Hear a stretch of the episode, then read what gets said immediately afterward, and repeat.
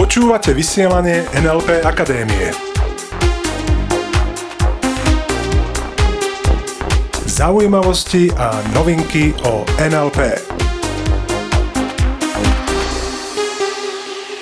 Je tu opäť streda a s ňou ďalšie vysielanie NLP Akadémie.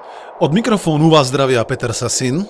A Iveta Klimeková. Ďakujeme krásne za vaše skvelé ohlasy na minulý diel vysielania, kedy sme hovorili o nadšení. Mm-hmm. Ďakujeme veľmi pekne. A zvlášť mal obrovský úspech ten taký bonus, čo sme dali na konci a mnohí ste nám napísali, že to bolo úplne úžasné, ako sa vieme smiať, teda hlavne ako sa vie Ivetka smiať. Jeden poslucháč nám dokonca napísal, že tým smiechom sme odsunuli vlastu Buriana na druhé miesto. Mnohí z vás určite poznáte ten legendárny smiech Vlasty Buriana a to nám ukazuje jednu vec, že skutočne máte radi nadšenie a uh-huh. že máme tých správnych poslucháčov, ktorí to dokážu oceniť a dokážu si život užiť a vychutnávať si ho. Uh-huh. Presne tak. V dnešnom vysielaní sa chceme trochu pobaviť o bdelosti v komunikácii. Čo tým myslíme, bdelosť pri komunikácii? Myslíme tým to, že my ľudia komunikujeme, hovoríme od rána do večera a počúvame komunikáciu iných a často si neuvedomujeme, ako rozprávame, o čom rozprávame, áno. A mnoho ľudí používa komunikáciu tak, že ich v podstate obmedzuje, alebo že vedie presne k opaku toho, čo chcú. Uh-huh. Tak napríklad nedávno som bol svetkom jedného rozhovoru, bol som v jednej kaviarni a pri stole za mnou sedeli štyria ľudia. A títo štyria ľudia sa rozprávali najprv o chorobách. Ono, celý čas riešili chorobu, každý sa pochválil, akú už mal, akú teda si myslí, že ešte bude mať. Potom prešli na to, ako posielali každý nejakú sťažnosť, neviem kam, no, sťažovali na nejakých rôznych úradníkov, alebo proste posielali nejakú sťažnosť. Jeden z nich sa rozhovoril potom o zlom šéfovi a ďalší o drzej predavačke. A takto sa celý čas rozprávali v príjemnej kaviarni, kde bolo všetko príjemné. Dnes chceme poukázať na to, že komunikácia, tak ako ju používaš, tak ako o čom hovoríš, má zásadný vplyv na tvoj život.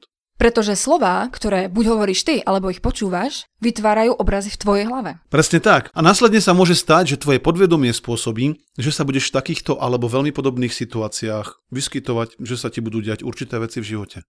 Ono to totiž funguje tak, že na to, aby sme mohli informáciu spracovať, ju najprv musíme spracovať. Znie to možno trochu zamotane alebo nejasne. Keď napríklad rodič povie svojmu dieťaťu to klasické nelez na ten strom, spadneš. Dokonca to použije ešte v tom, čo mu hovoríme hypnotický povel. To znamená, dieťa je na strome a ten rodič mu povie nelez na ten strom, spadneš. Čo musí spraviť mozog alebo podvedomie dieťaťa, aby dokázalo túto informáciu od svojho rodiča spracovať? To dieťa na to, aby dokázalo pochopiť tú vetu, si musí jednoducho urobiť obraz. Mm-hmm. A mhm. síce ako na ten strom vylezie a spadne. Áno, inak nedokáže pochopiť ten význam toho, keď mu niekto povie, neles tam, spadneš. okay. A keď počúvaš komunikáciu okolo teba, keď si bdelí pre komunikáciu, tak zistíš, že svet je plný takýchto obmedzujúcich presvedčení alebo obmedzujúcich hypnotických povelov, pretože veľakrát uh-huh. rodičia, starí rodičia v snahe pomôcť svojim deťom, vnukom, blízkym, im opakovane vkladajú do hlavy obrazy akéhosi zlyhania, akéhosi mm. nebezpečia. Mm, ale je to tak. To sú ľudia, ktorí vidia katastrofy prakticky všade. No, prakticky všetko môže skončiť smrteľne. To je presne to, čo mhm. nám povedala aj jedna účastnička, ktorej syn, keď chce ísť na balkón, tak jeho starí rodičia povedia, nechod na ten balkón, vypadneš. čo zase, aké, aké obrazy to dáva do hlavy tomu dieťaťu. A čím sa naše podvedomie zaoberá, do takých situácií sa nás snaží dostávať. A teraz tým nemyslím, že on by mal skutočne vypadnúť z toho balkóna, z toho konkrétneho balkóna. Len v živote sa to môže stať v iných situáciách. Ano, môže Na inom mieste. Presne tak. Môže sa stať, to byť ani balkón.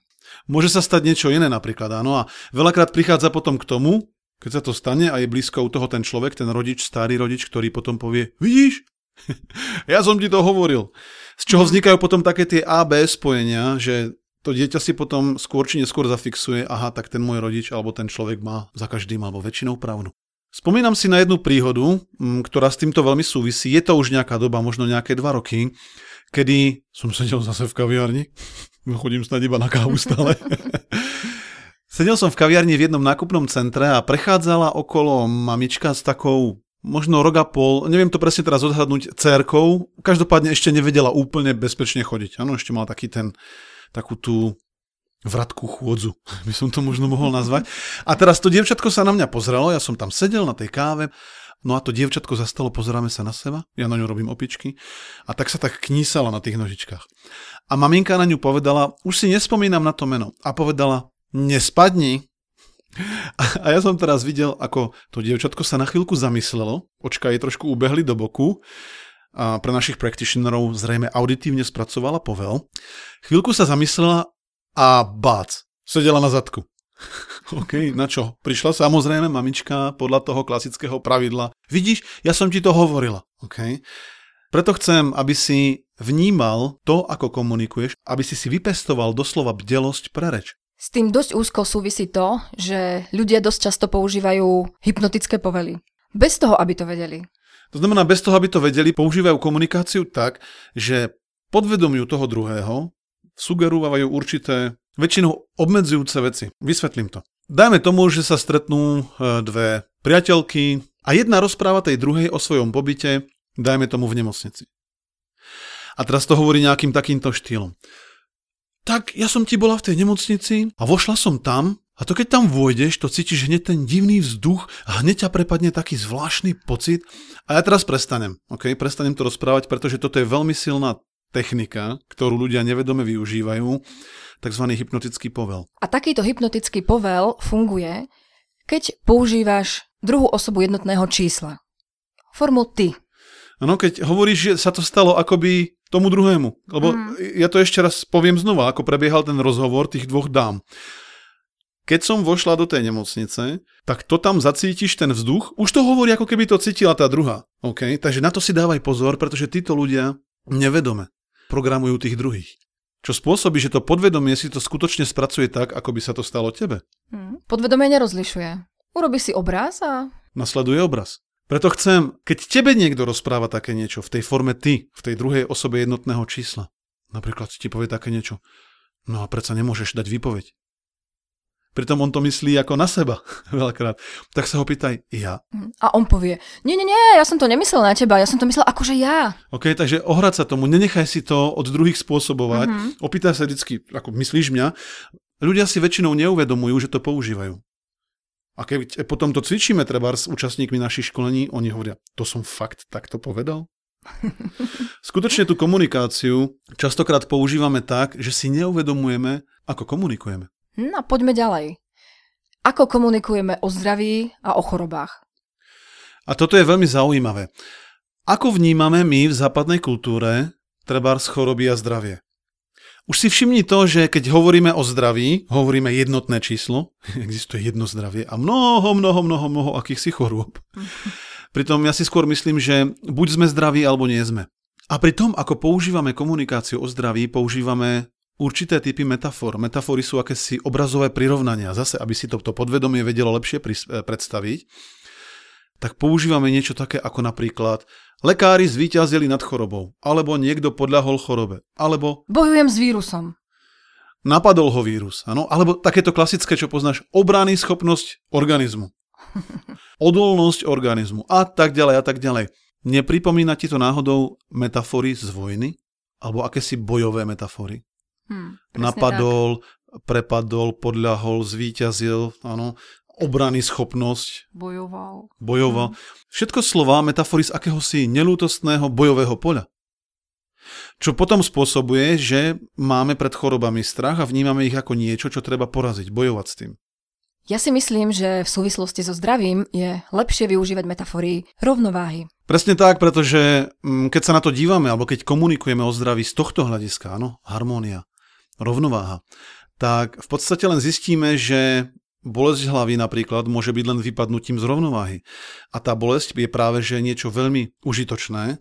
A ľudia potom namiesto toho, aby začali okamžite hľadať niečo, čím tú bolesť potlačia, napríklad nejakými tabletkami, tak by mali skôr uvažovať, čo majú zmeniť.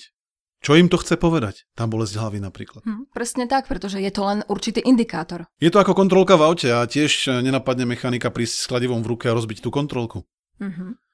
To znamená, asi by sa naozaj ten majiteľ toho auta čudoval, keby že mu ten automechanik rozklepne kontrolku, povie, hotovo, nesvietí, Tu je faktúra. A toto nemá byť ani tak moc prednáška o zdraví, skôr o tom, ako komunikujeme v súvislosti napríklad so zdravím. Takže ešte raz pozor na to, čo rozprávaš, čo rozprávaš o sebe, čo mm-hmm. rozprávaš o zdraví, e, čo sa ti stalo, ako to formuluješ. A úloha na tento týždeň? Používaj komunikáciu tak, aby tebe aj iným dodávala skôr energiu. Áno, to znamená, dávaj si pozor na to, ako používaš hypnotické povely, aby si nerozprával obmedzujúce veci v druhej osobe jednotného čísla. A tak či tak nerozprávaj obmedzujúce veci. Presne tak. Zameraj sa na to pozitívne. A tie hypnotické povely, tá druhá osoba jednotného čísla, tu môžeš práve že využívať v tom pozitívnom kontexte. Vtedy, keď napríklad hovoríš niečo pozitívne, vtedy tam môžeš dať, ako že to zažil aj ten druhý. Pokiaľ to je tvojim cieľom, že chceš u neho vzbudiť lepšie pocity. OK? Takže ďakujeme vám za pozornosť. Ďakujeme za pozornosť. Prajeme krásny týždeň. Plný bdelej komunikácie a ostaňte s nami. Ostaňte s nami. Počúvali ste vysielanie NLP Akadémie. Pre viac informácií navštívte www.nlpakademia.sk.